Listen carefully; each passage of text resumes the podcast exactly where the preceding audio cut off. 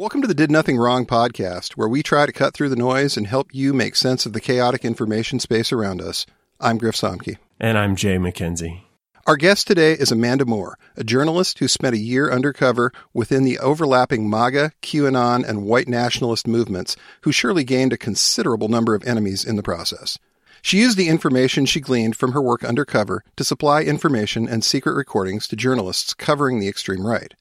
She's since then branched out with her own work, including an excellent piece for Talking Points Memo on the Nick Fuentes and Kanye, or Ye, West alliance. You can find her newsletter, The Turtle Diaries, at noturtlesoup17.substack.com, and her Twitter account is noturtlesoup17. If you like what you're hearing, please make sure to subscribe to the newsletter at didnothingwrongpod.com and if you're listening to us on Apple Podcasts, Google Podcasts, or Spotify, please give us a five star rating. We've got a great show for you today. Thanks for joining us.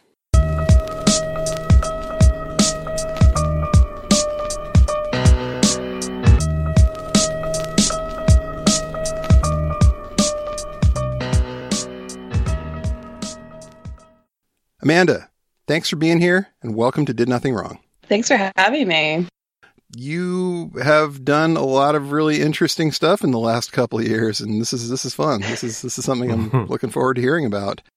Yeah, same here. yeah, you managed to make a lot of new friends. Right. yeah. so, to start, I just wanted to say it's easy to say that QAnon is crazy and white nationalism is bad from a distance, but when you were in this world and hearing this rhetoric every day, surely it had some kind of effect on you. Um, how did you avoid getting sucked into the right wing conspiracies when you heard them every day? Was it easy or did you have to constantly keep your guard up to some degree? So um, I was actually raised evangelical. Uh, my dad's like super religious. His church uh, that he goes to now, his pastor raises people from the dead. Ah. Um, and they actually, yeah, they actually hosted one of the QAnon events I was supposed to go to. Huh. Yeah. Yeah, yeah, Andrew Wommack in Colorado Springs. It's like a mega church. So my dad's like local to DC, but you know, they've got like little campuses all over the place. So, you know, I've already had that. And then I was a Ron Paul libertarian.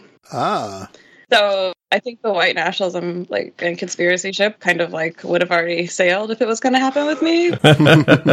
you know, so I think like that excessive exposure to both of those worlds, um, kind of kind of made it. I mean, it's just like it wasn't anything new. You know, it's just like the same shit I was hearing ten years ago. Right. So you kind of feel like maybe you got immunized a little bit to some of what you were hearing because this is just what these people on this side of the fence say when they're talking. Yeah. Yeah. I mean, I was like in cop block, which like, you know, Christopher Cantwell, like, still, oh. but, yeah, I was involved that in cop block protests here and everything. Yeah. Um, and so there's very little separation, like on a personal level, people that we knew between me and him. Um, in fact, I had to deactivate my Facebook for many reasons um, when I was undercover. But one of those was I was like, oh my God, like, some of these guys, like we know people in common um, because we all came up in that like Ron Paul libertarian movement. And so it's just, yeah, you know, I, I don't know what it is about me that made me go left and made them go right. Um, but it happened. And it, I mean, it happens. It's not just me, right? Like there's no.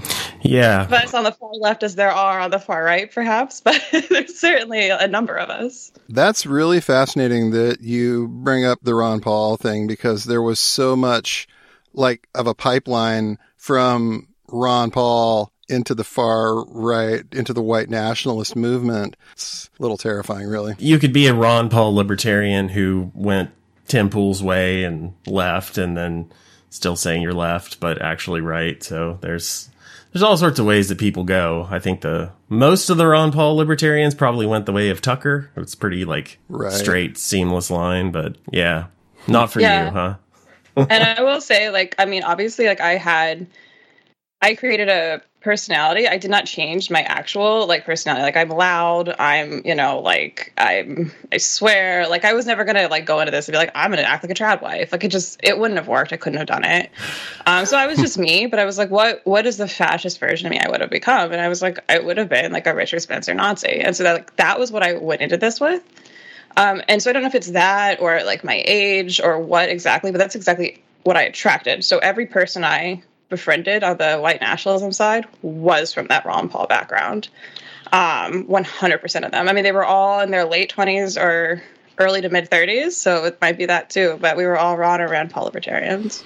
Wow. Do you feel like you know why they went more extreme or what appealed to them, or is that just where the energy was flowing? I don't know. I, I mean, I think about this a lot lately because I, I really just don't have any like good answers on this because it's also, um, you know, as I'm writing about it, it's a lot of like self reflection. So I know for me, um, when Michael Brown was killed in Ferguson, and I was in these, you know, Black Lives Matter marches in DC and you know wherever, uh, I'm looking around. It's a bunch of leftists, and then when it happens like closer to home in Baltimore, Freddie Gray, it's like everybody I used to know in Cop Block, almost, I mean, not everybody, but a lot of them are like, uh, what about the highways rights? You can't be on the highway. And it's like, fuck you. Like, I thought we cared about this. You know, it's like, obviously, you know, you don't. You care about it when it's convenient for you. And so that was like my breaking point. But I, and then, you know, obviously there was like a big uh, Trumpism takeover of the entire party. Like, I want to be very clear. I almost ran for school board a libertarian ticket. Like, I was involved in the party. Hmm. So, yeah, I really, I really don't know uh, what what made some people go one way and me go another. Well, in in Ali Breland's piece about your time undercover for Mother Jones, he mentions how you noticed that far right groups will show up across the street and hold their own version of these more mainstream events, like what we see from TPUSA. Did you get the sense that the more mainstream GOP groups ever did anything to discourage this? Did they really seem to care that they had these fringe extremist groups across the street, or did this seem like maybe they were coordinating it to some degree? They're not coordinating it on a like technical sense, but they're certainly, um, you know, uh, they're certainly benefiting from it, and they are aware. And they are, at best, I would say, uh, providing cover, you know, for it. So some of these events, of the guys I knew, a group called Republicans for National Renewal, they would put on. Uh, they after I was, you know, docs, they had this event at Turning Point USA in Phoenix, and you know, they have like James O'Keefe like showing up. They have the official Turning Point USA brand ambassadors showing up. Uh, there's literally no difference. And then they also have actual documented like neo Nazis. Mm. I mean, everybody benefits. The the extremist groups benefit from the mainstream's presence. The mainstream groups benefit because they want to appeal to a new, younger audience, and it's like that is, you know, right, right, and that's where they're finding it. They want as much attention and press, I guess, as they can get, and it certainly doesn't hurt. Yeah. So I know you you deal with TPUSA, which is a, a group that at least now tries to go out of their way to say, oh, we're pro Israel, we're not anti Semitic, and all this. But then you have this group across the street that's like very obviously anti Semitic. Did you get a sense or hear from some of these people, like, how do they. How do they square that? We're not on exactly on the same team, but we're kind of okay with it. Or was it kind of, I know there's some white nationalists who are kind of pro Israel, but we're okay with Jews, but not if they're here. Like go to your kind of go to your own country sort of thing. Did you get? Is that kind of uniform? Does everybody have their own idea about it? Do they not talk about it? So very, very nuanced question. So when you've got, I mean, Israel is like very controversial on the left, right? Like this is also mm-hmm. like an issue that we deal with. I mean, like according to the ADL, I'm extremely anti-Semitic because you know I believe that Palestinian people have the right to exist. so whatever. So it's just as complicated in many ways on the right. You've got people who are, you know, my my line was like I'm fine with Israel existing because like the Jews should have a place to go that isn't here, and that was I chose that because it was like a common enough line that like I didn't have to go in any more detail on my opinions on right, that. Right. And then obviously, I think on the more extremist side, you do primarily have people who are like, I do not want to fund Israel. What gets very interesting is when you have people who are like in these groups and then they're Jewish and then they also support Israel. And it's kind of like everyone just turns a blind eye to it and like pretends like, you know, it's like, oh yeah, that's great. And that's your thing. That's that's your little thing because, you know, mm-hmm. you're Jewish. We get it. So Nick Fuentes, he had like this Groyper war with Turning Point USA back in 2019. And um, one of the questions that your question, if you think of, one of the guys stood up. So they, what these Groypers would do, which is the name that everybody uses for the people who follow Nick Fuentes, they would get in line to ask questions, and they would ask extremely controversial questions, or they would try to expose the audience to extremist ideas that Turning Point USA would not expose them to. And one of them is like you know, he, he's got like a little Israel button on and he gets up and he's like, Charlie, Charlie Kirk, I heard, you know, you were just in Jerusalem and I love Israel. And you know, I heard Israelis, they make the best dancers. Mm-hmm. And he was like, and you can Google dancing Israelis if if you don't believe me. And so obviously I think you too your reaction indicates you know what I'm talking about. I've seen that clip, yes. A very stupid conspiracy theory. Um, and so you'll get stuff like that. Like it's like, oh well, we can just kind of like inoculate people a little bit, and by the time they're over here, we can say more stuff across the street, and then by the time they go home, we can really just pound it, you know, into their heads through social media. Right, right. Uh, this is so far beyond like what the donors to TPUSA or any of these groups would get, and it and it works. They're they're really clever about stuff like that, where it's you you get somebody to Google something, and and maybe that's the way they they get admitted in. That's why mm-hmm. they start asking more questions. That's that's very clever in a terrible sort of way, but you see why they do this. And that's yeah. Nick Fuentes, yeah. definitely you know clever in a terrible sort of way. You know, good with this kind of thing. And yeah. speaking of Nick Fuentes, you did write a really great piece in Talking Points memo about the danger of the Nick Fuentes and the Kanye or Ye West alliance. For us, it seems like Fuentes is an immediate danger in some ways, but what's potentially more concerning is his long term trajectory. Do you see Fuentes playing any kind of a central role in the 2024 election cycle? I don't know. It's it's it's very interesting. Um, so I know he said on his show, maybe like yesterday, that they're about to make some kind of announcement in regard to the political stuff because they so far have not been able to call it a campaign because he's not officially filed. And I said, well, there's legal reasons we have to wait for Ye to file. So it looks like they're going to make some kind of announcement. I have no idea what it could be. It could be like announcement. Ye actually loves Stalin more than he loves Hitler. Like, you know, who knows? like with these guys. Um, but I think that he's going to continue to as long as he can ride the Ye train, he's gonna like push that 2024. He did say before, like Ye was um, even on Tucker. So this is like back in September, I think. Right. He was like, if DeSantis runs, we'll we'll groip him. We'll wage a Groyper war against DeSantis. So I think he's going to force himself into like the political arena, like no matter what is happening, even if it's just to harass DeSantis. So I don't know. We'll see. We'll see what happens there. It's hard to predict with Nick.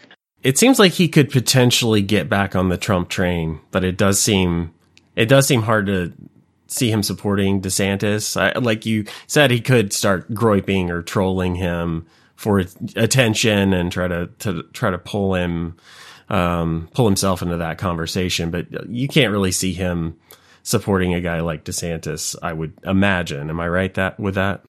Oh yeah, he said that he would rather um, a Democrat win if he's like if that's my the consequence of my actions of griping DeSantis, like basically I'm fine with it. Um, because the way he explains it is that he's not a Republican voter; no. he's a Trump voter. Now he's going to be a Ye voter, and if you know we can't have some Nazi fascist running, then like he's not going to be a voter. And that just is what it is, and it's actually a pretty common theme. Like I met several people like that who they're actually working in politics, or like they're not working like in elected capacities, but they're working with these groups that are like working alongside politicians. And a lot of them are like, yeah, you know, I don't vote, don't care. That's not what I'm here for. Like, you're really just there to watch the world burn, right? Like that's mm-hmm. that's your priority. If there's nobody that's going to help you make that agenda, what's the point in voting? They want to accelerate. Yeah. So that kind of leads into the next question. What do you think Nick Fuentes actually wants in a long term sense? Is he's, he's not really looking for a political career so much, probably, as growing his audience and his influence and waiting for things to burn down as a result? It is so funny.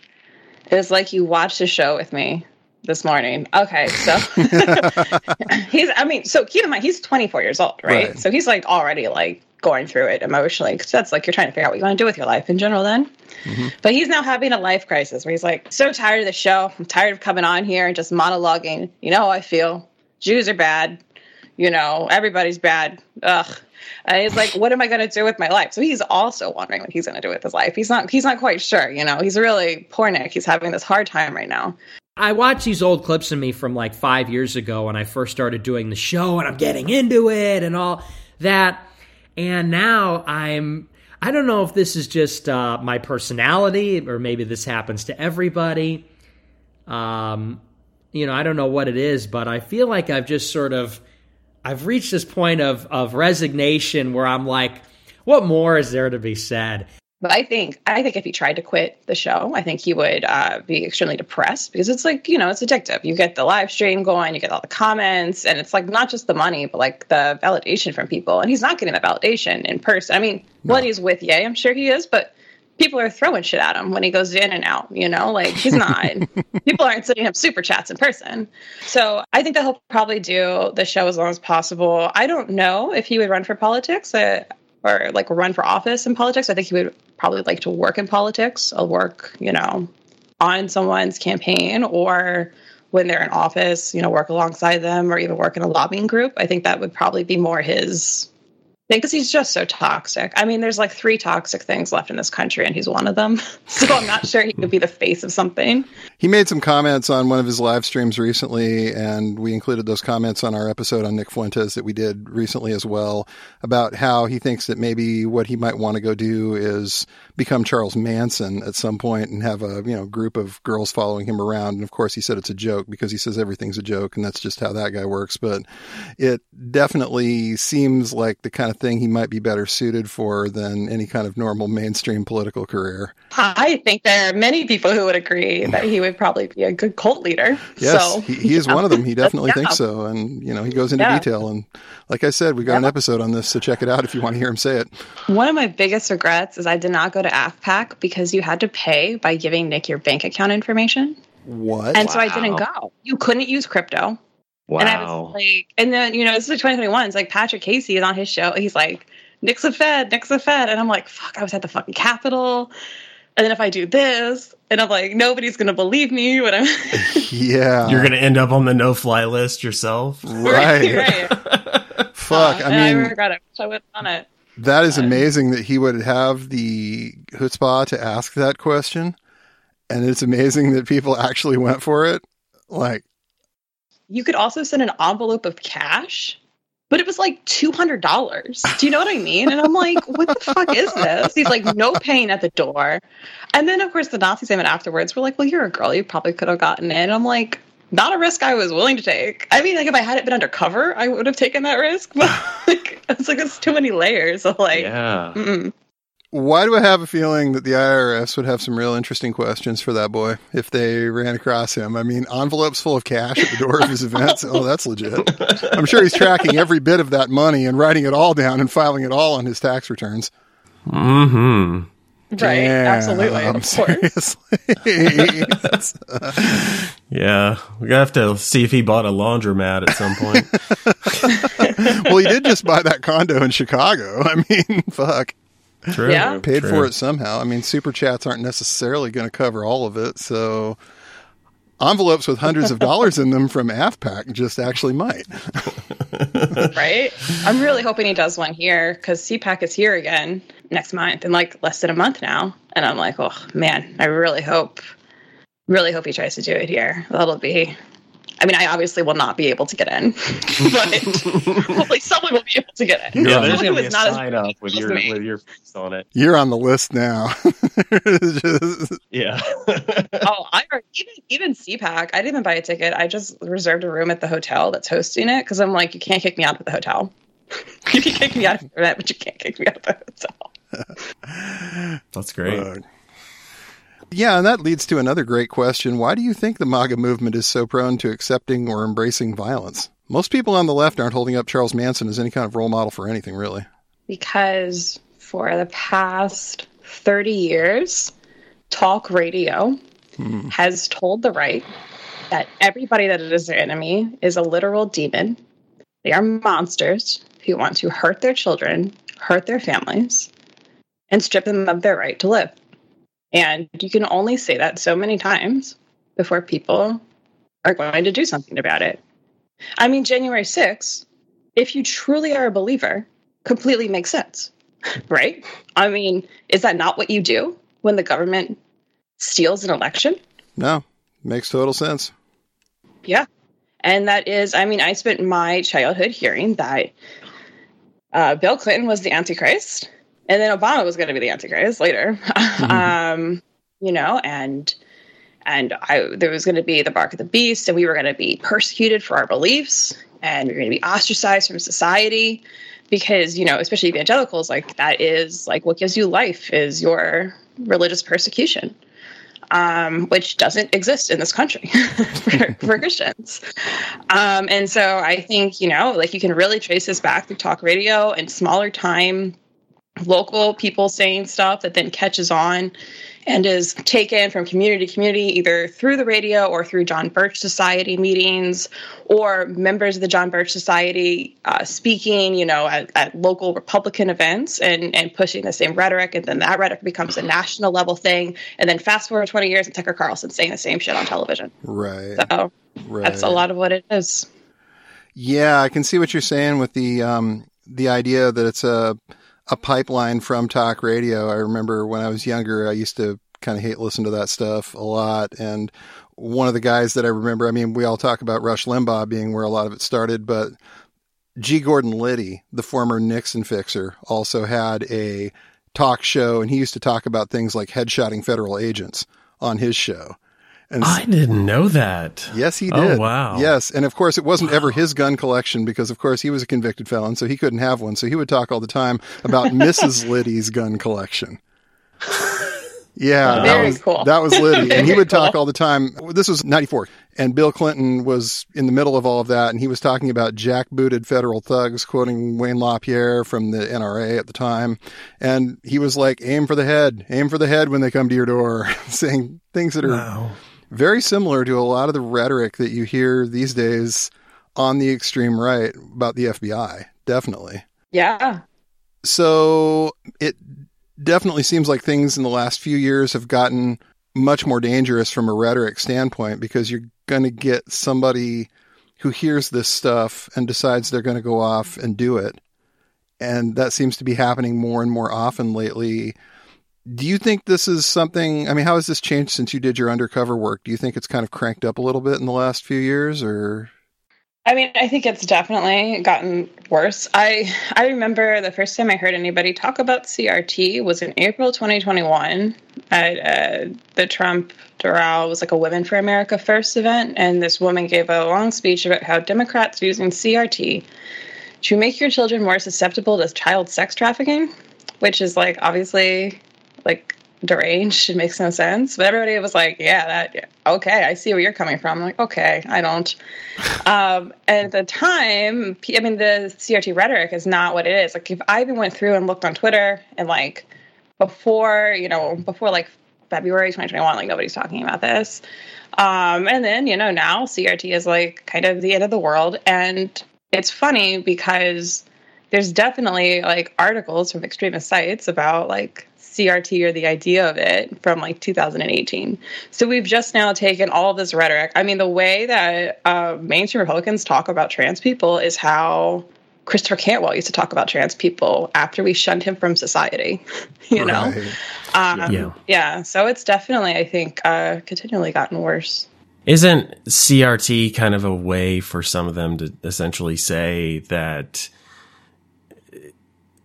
if you're you're you're anti-white. It's your it's your anti-white agenda is bad and we're not gonna they're, they're not gonna say it in that explicit terms but it's become a buzzword that can be oh we don't like your diversity and inclusion but also we think you're anti-white and that's a problem. And that used to be really fringe. It used to be chris cantwell and and now it's been mainstreamed yeah, yeah. I mean, as I'm like writing and compiling and going through the history of some of these white nationalists that I met undercover, looking at their posts, looking at their blog entries, it is literally, you know, it is, you know, diversity is a cancer. And that is, I mean, not far off from what we're hearing mainstream people say now. Yeah, definitely. It is interesting to think of it in terms of the hard right knew that Charlottesville was very bad for them. Some people warned them, said, don't go. This is too much. It's going to blow up. And it did. And now it just seems like they've gotten smarter. It seems like they're saying the same things, but they've figured out a way to not immediately blow up their movement. And I, I don't know. That's just, it's scary. And, um, it seems to be working. Cause you would think January 6th would be like toxic in any capacity, but I think Nick Fuentes, Richard Spencer, and the Tiki Torch March. Not even Unite the Right, but the Tiki Torch March the night before. I think those are the only three things. Like you have to draw an association to these three things, one of these three things, if you want to do political damage to somebody at this point. Because like marching underneath the gallows, you know, chanting hang Mike Pence as you storm the Capitol to overturn an election isn't enough, right? Like it's just not enough. Yeah, it didn't seem like that really hurt QAnon much. It was interesting in that that Mother Jones piece that Ali Breland wrote that he was talking about, you know, you were at these events and all of these people are saying, oh, you have to go to a car with a Proud Boy. You can't go out there alone. And I mean, you talk about this conspiratorial thinking and we know that a lot of the, the Antifa stuff is really just, it's, it's this online scare tactics of, oh, the Antifa super soldiers are coming to get us. But they believe it. And I feel like for January 6th, even though there was all that mixed messaging of was it Trump supporters? Was it Antifa? I feel like there was enough confusion that I don't know that it hurt any of them. I don't know. It didn't seem to hurt Trump. It didn't really seem to hurt QAnon. It didn't seem to hurt the hard right. It's like it was dispersed enough that everybody kind of said, well, it was bad. And then they just sort of forgot about it. Yeah. Yeah. Which is insane. Yeah. I mean, it wasn't even my first riot, but it was definitely the weirdest one I've ever been to. There was so much hate on January 6th, like just around me. I've never been because, like, I've, you know, like in Baltimore after Freddie Gray's died, that was like justified rage. you know, right. it wasn't like my, you know, sloppy president can't win an election because he sucks. you know, like it wasn't. And most people that I knew, like, no lost the election because they're white nationalists. Like they don't give a shit. Yeah, let's yeah, you guys go storm the Capitol. That's great for me, you know. Right. Yeah, it is just at the time. There's no way. If you would ask me January like seventh, fast forward two years, what do you think will happen? I like this complete ignoring of this event and just letting people run for office and do whatever they want. Who cares? Like that is not the answer I would have had. It was yeah, very bizarre. Yeah, it definitely seems like it hasn't really hurt most of them. They, a lot of these people ended up getting reelected. A lot of these people ended up getting, you know, elected to Congress in the, you know, midterms. You've got your guys like even Mike Flynn, who was directly in the middle of all of this and doesn't seem to have hurt him one bit. Even though he's now kind of pivoted to yeah. non QAnon believer since he got back, he's sort of playing that off, but we don't really believe that. You, you saw Flynn and his supporters at these events firsthand. How do you think it squares to have him kind of playing this down on Twitter versus what you saw at these experiences with not just Flynn, but the people who go to these things and kind of think quite highly of the, the good general, as it were? So I think Flynn is a grifter with no real compass, not like moral compass, but like belief compass. I, I do not believe he has consistency other than himself. Like that is his priority. But when he is like, oh, there is no QAnon. What is Q? I know, you know, like, oh, what is this? Ugh.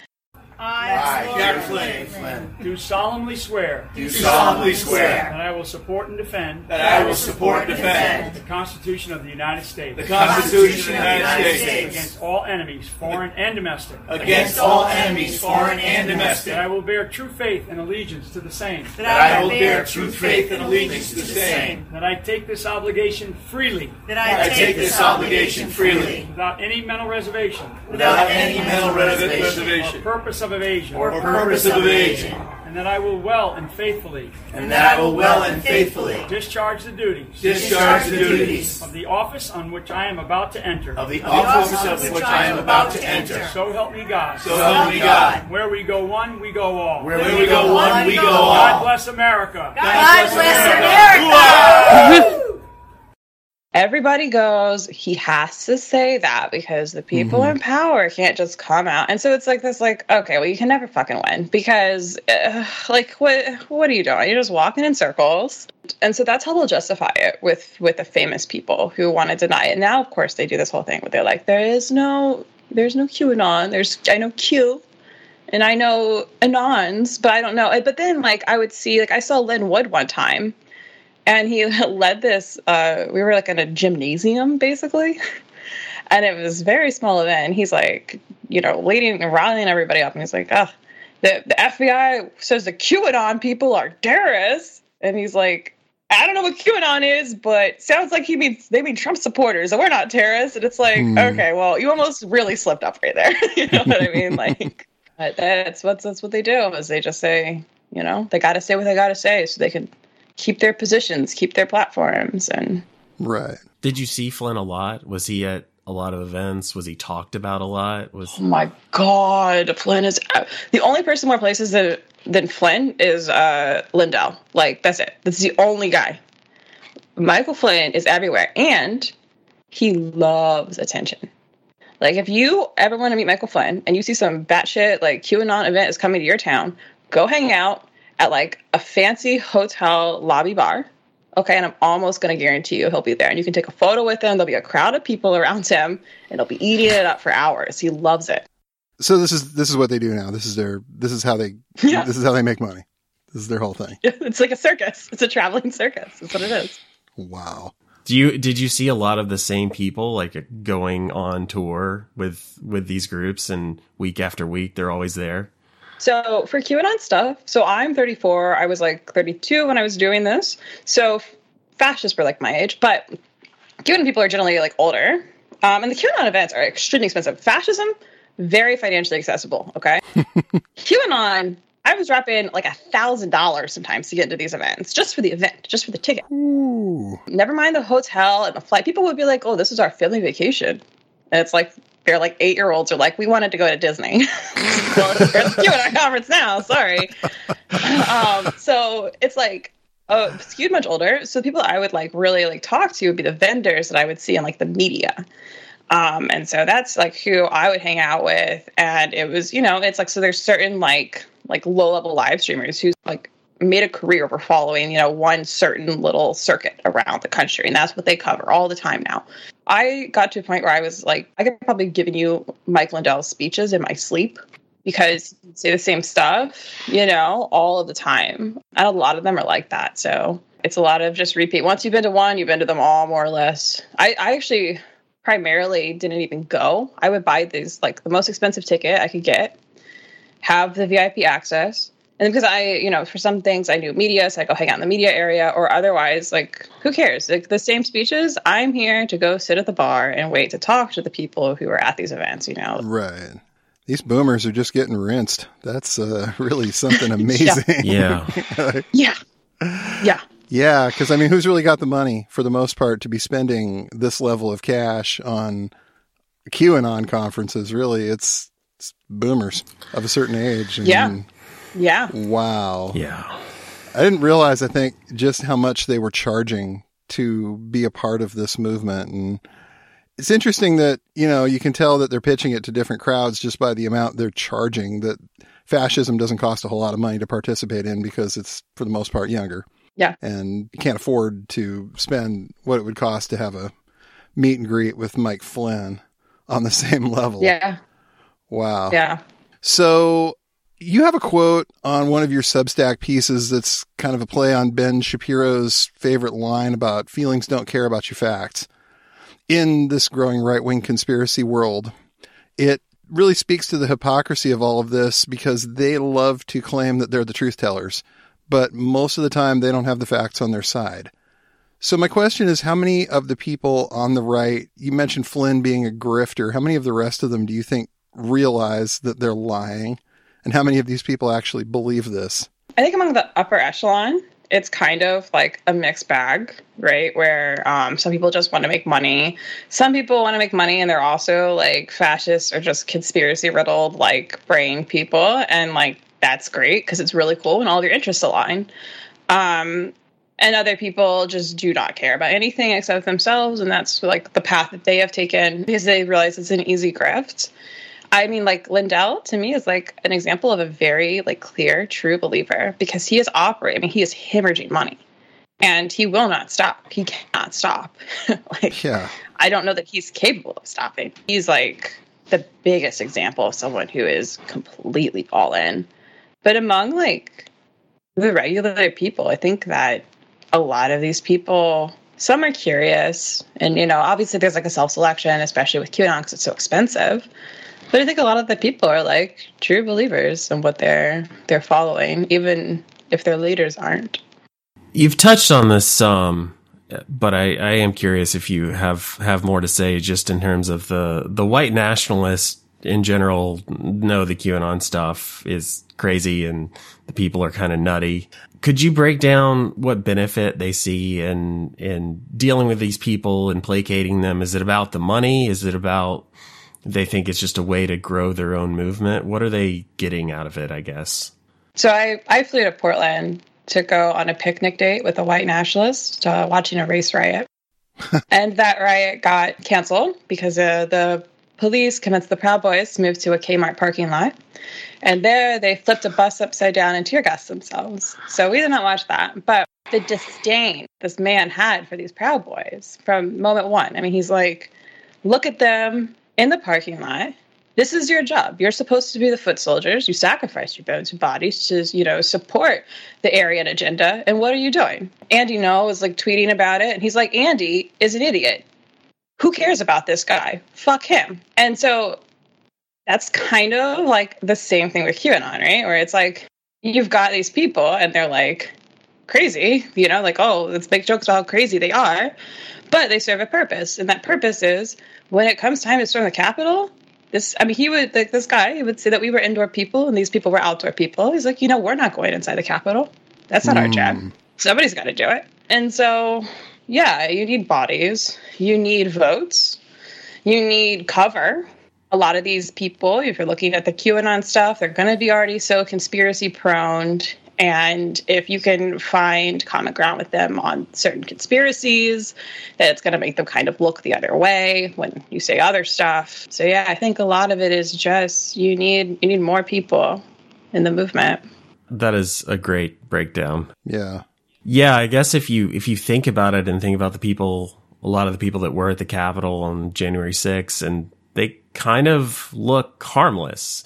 In general, you think of a white nationalist and you, you, you have a certain look and it's usually intimidating and kind of on purpose. But when you've got people that are QAnon believers and they're in their 60s and 70s and they're retired and maybe they got a bad leg and think, well, they're, they're just kind of old and harmless. But if they've been fed all this nonsense and and have been kind of activated to go do this thing they're not so harmless. And and we saw that. It's almost like it's easier to dismiss it because it wasn't the tiki torches that were going in the capitol.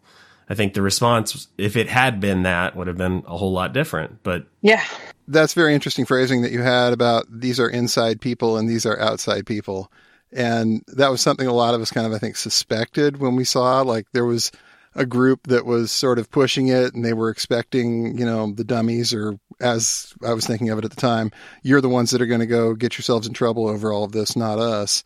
Is that something that was widely sort of disseminated amongst the leadership end? How much of that is intentional on the part of the leadership?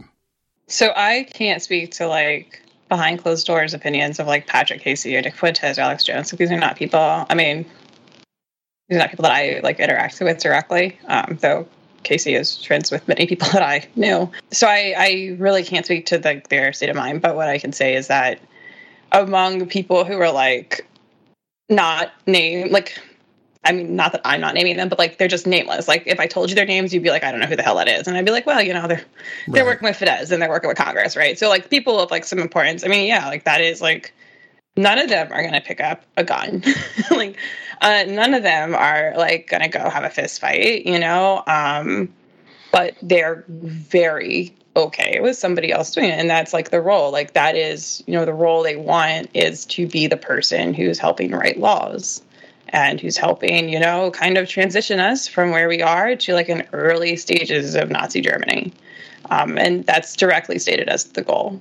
So you brought up just talking there Fidesz, which is the ruling party in Hungary, and I am curious how much Hungary and Orban and that illiberalism or uh, illiberalism is kind of a nice phrasing for authoritarian. Mm-hmm. Hungary's government has not gone about seizing power overnight. It's been this gradual re- removal of, of norms and they've co-opted the media and and the justice system and all this and so it is it is a form of takeover. Is this something that, that you heard people talk about a lot? Is it kind of just in the background?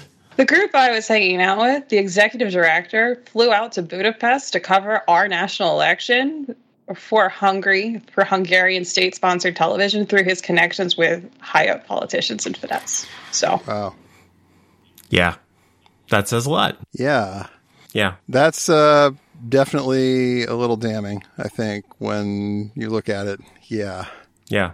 So we've got the 2024 primaries and general election on the horizon the money is about to start flowing. The GOP strategists, provocateurs, and even some of these extremist outsiders are going to try and impose their will on the proceedings.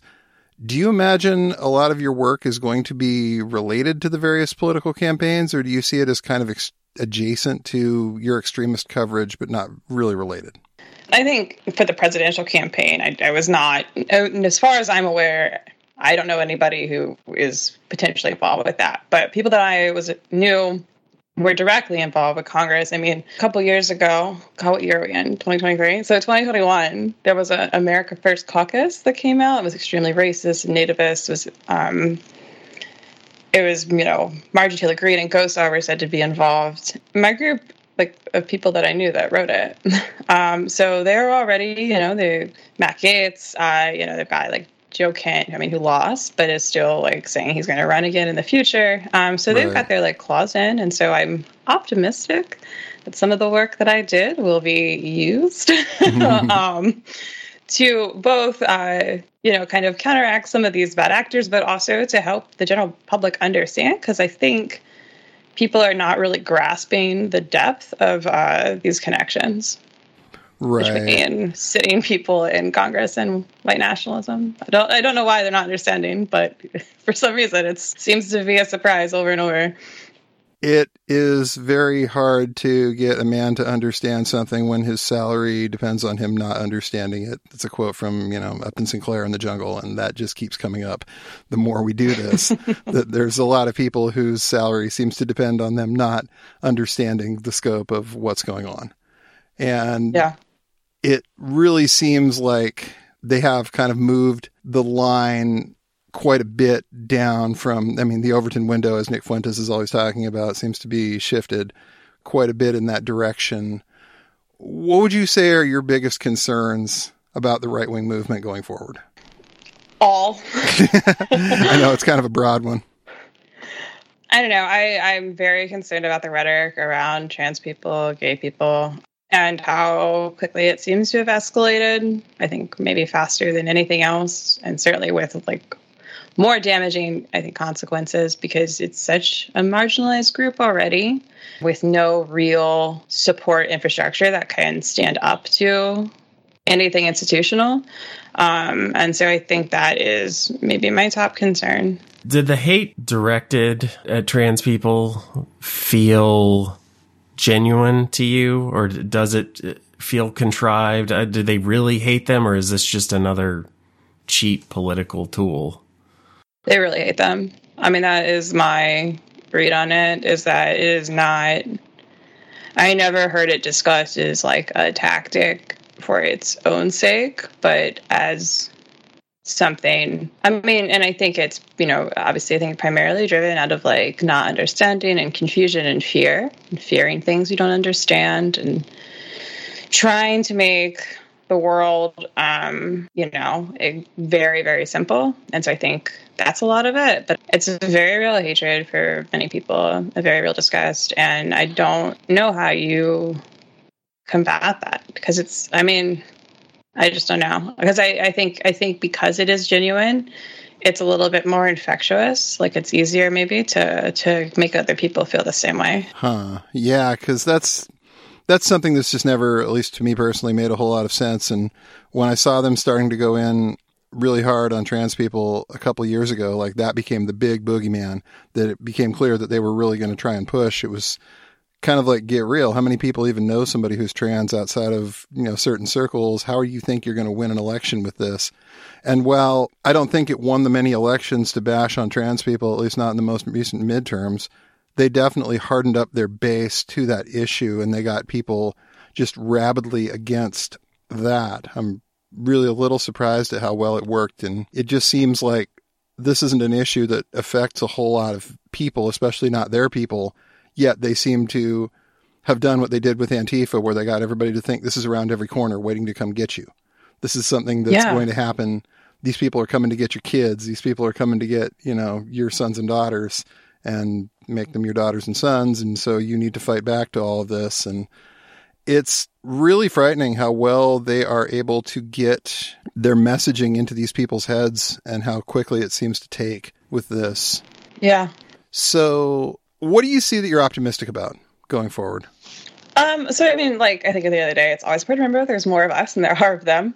And as you just said, I mean, like the midterms were devastating, and like that particular rhetoric didn't work. And you know, I don't know if it'll work in the future, but there's certainly time for us to stop it. And through doing this, I've met various reformers who, like, I mean, some people like leave the movement in quotes, mm-hmm. and they are just like you know, oh, I, I was very famous before in my circles, and I want to be very famous as like a person speaking against those circles. And it's like, you know, they're full of shit, whatever.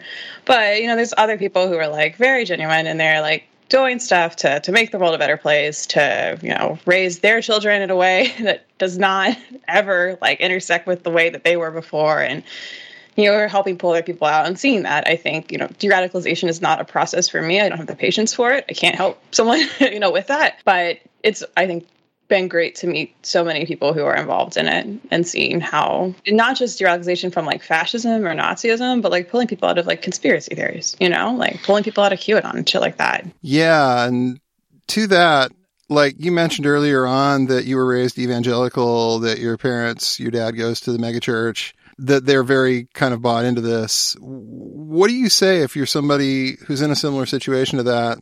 they want to love their parents. They love their parents, but they really are having a hard time with this considering these personal beliefs. What kind of advice would you give these people that are trying to deal with this? It's so hard. I mean, it's like for me, I I mean, my dad thinks Antifa started in the Capitol, and I was there, you know, and he wasn't there. So that's you know, it's a it's a very strange dynamic. Um, you know, I think if you got to talk to him less, talk to him less. You know, I, I, my preference is to preserve the relationship in some capacity. So if your parents won't listen when you say don't talk about politics, if your parents won't listen when you say don't talk about Trump, you know, maybe just talk to them less. Yeah. That's what you got to do to like to stay sane. Because it's you know, for me, I'd rather if something happens to my dad, my dad's older, like I would rather we talk a little less than like we talked all the time and fought or like we just didn't talk at all you know right. like it's kind of like how i feel about it so i think that is maybe and i think a lot of these people and if especially i think it's a little easier for me to answer the question because I, I, mean i really just don't have a good answer for that because it's a lot of people who do this kind of work uh, do it for personal reasons. And so uh, i think that many of us have experienced that people that you care about the most are least likely to listen to you you know? Yeah i can i can very much relate. I think we all know someone. Yeah, yeah, and it's you know like uh, my parents will never listen to me about any of this shit. I don't even try anymore, so I don't know that I have like the most professional voice in that regard. But you know, if your parents do not talk to you, or if it is just super bleak, I will say a lot of these QAnon types would meet me and they would be like, "You remind me of my daughter, who's about your age, who does not talk to me anymore." And so like your parents probably miss you quite a bit and they're definitely talking to strangers about it and it's a common thread that people can bond over. And i you know like for whatever amount of hope that gives people where it's like you know your parents like do not hate you. They've not you know like moved on. It, most people are very like very deeply sad over it. And i think the the reality probably is that if you stop talking to them they're they're very likely to get worse. And like we gave you a very difficult question and there's no easy answer and no one alive has an easy answer, but you can at least say this thing or that thing is going to make it worse. And if you, if you abandon them, sometimes, sometimes you have to, sometimes you just can't for your own mental health and you have your own kids. You have to make tough choices sometimes. But if you don't have to do that and you don't want to see them get worse, then at least send them a card on their birthday. Tell them you love them sometimes. maybe they can get pulled out of it, maybe they can't, but but breaking all contact, it's probably going to end poorly. And it's awful and it's an awful choice, but that's where we're at. Yeah. Yeah. I agree. So, can you tell us anything about what you're working on now and what you'd like to work on in the future? Well, I've got an article. If anybody wants to publish it, who is listening, please immediately contact me about my time undercover.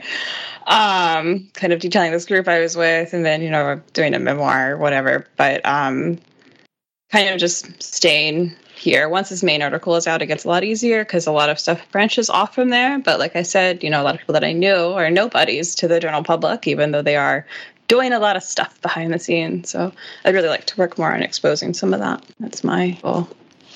Do you still? I know when you first published this, you got a lot of backlash. Do you still feel like you have to prove yourself to people? Is that kind of still a uh, an issue, or do you think right now it's just somebody just take this article and go with it, or, or or is there really like actual, you know, pushback on you? Like from the media or from like random people? Well, to some extent, I know that you caught at least a little bit of skepticism and criticism from people who were, you know, ostensibly on the left about how could you do this? How could somebody, you know, actually do this kind of work if they weren't somehow at least a little sympathetic towards it, which I think honestly is horseshit. People go undercover all the time to do any number of things, but people did push back on that. And have you still seen that kind of thing happening or does it happen less now? Do you think people have sort of figured it out? It happens less now, but only because I like I've gone viral, but not for specific things related to going undercover it'll happen again. It'll happen when this article comes out, you know, and then it'll happen when the memoir comes out. It'll just be a cycle of forever. The best part about that was like some of the people, especially on Twitter, like some of the bigger accounts, were people who literally knew me in real life, but forgot they knew me, or they were oh, people, yeah, yeah, or they were people who like I was in contact with when I was undercover and like huh. they knew. That would be like hey i'm coming to your city. I see you're running this antifa account for this city and i'm coming here for a race riot. Let's be in contact. You know? And then all of a sudden they're like this person is literally a nazi. And i'm like i wasn't a nazi when i messaged you and you messaged me back. Like, i don't know what we're doing here. Oh. so you know people just want to like bitch and moan about anything. So yeah i'm not. I mean ah, god i was talking to so many journalists. Like there are so many journalists right now. If it wasn't for the fact that most of my story is like audio, any like number of journalists could just scoop me on everything, but they can't prove it because it's all it's all like audio. I've talked to so many people. Um, yeah, that was that was what people were like calling people. People on the left were calling people that I know in real life to bitch about me, which is like wow. actually they were calling journalists who know me and like giving them the third degree about me. And people are because I live in DC. Like, of course I know journal. I'm from here, you know, like I know people in media because in politics, it's who lives here. right. Why I didn't do stuff here because I would have met people at these events who I would have known. They would have been like, I remember when you were a libertarian, you know, mm-hmm. like so yeah, it was just it was such a bizarre experience. Very, very bizarre. That is crazy. Yeah, not entirely surprising, but definitely like a why? What are you getting out of this? What what's yeah. Right? Maybe just like you said that people just love to bitch. And honestly, we all have the memories of goldfish at this point. So, you're you're who? You did what? Oh, well, you've yeah, you're you're just a fascist now. Well, I, as someone who uh, listens and reads and watches plenty of fascist content. It does not automatically turn you fascist. No. It's uh no, it's crazy, but it's weird. Which, like, I don't know. Like, if it did, I think we'd be in a really bad position. Uh-huh. yeah, yeah. I think Oof. they're kind of telling on themselves when they say you can't possibly listen to this stuff and not turn into a fascist. That seems kind of a little bit like, hmm, really? Maybe you can't. Right. Yeah. yeah. Good point. Well, hey, thank you, Amanda. We really appreciate your time today. This was this was great. Awesome. Thanks a lot. Thank appreciate you. It. Nice to meet you. Great talking to you. Take care. Nice meeting you.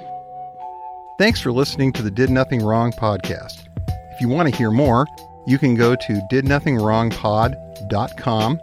You can also follow us on Twitter at James, the word four, and the letter M, all one word, and Grizza BJJ, G R Z A BJJ as well as DNW Pod. Thanks again for tuning in, and remember, everyone mentioned did nothing wrong.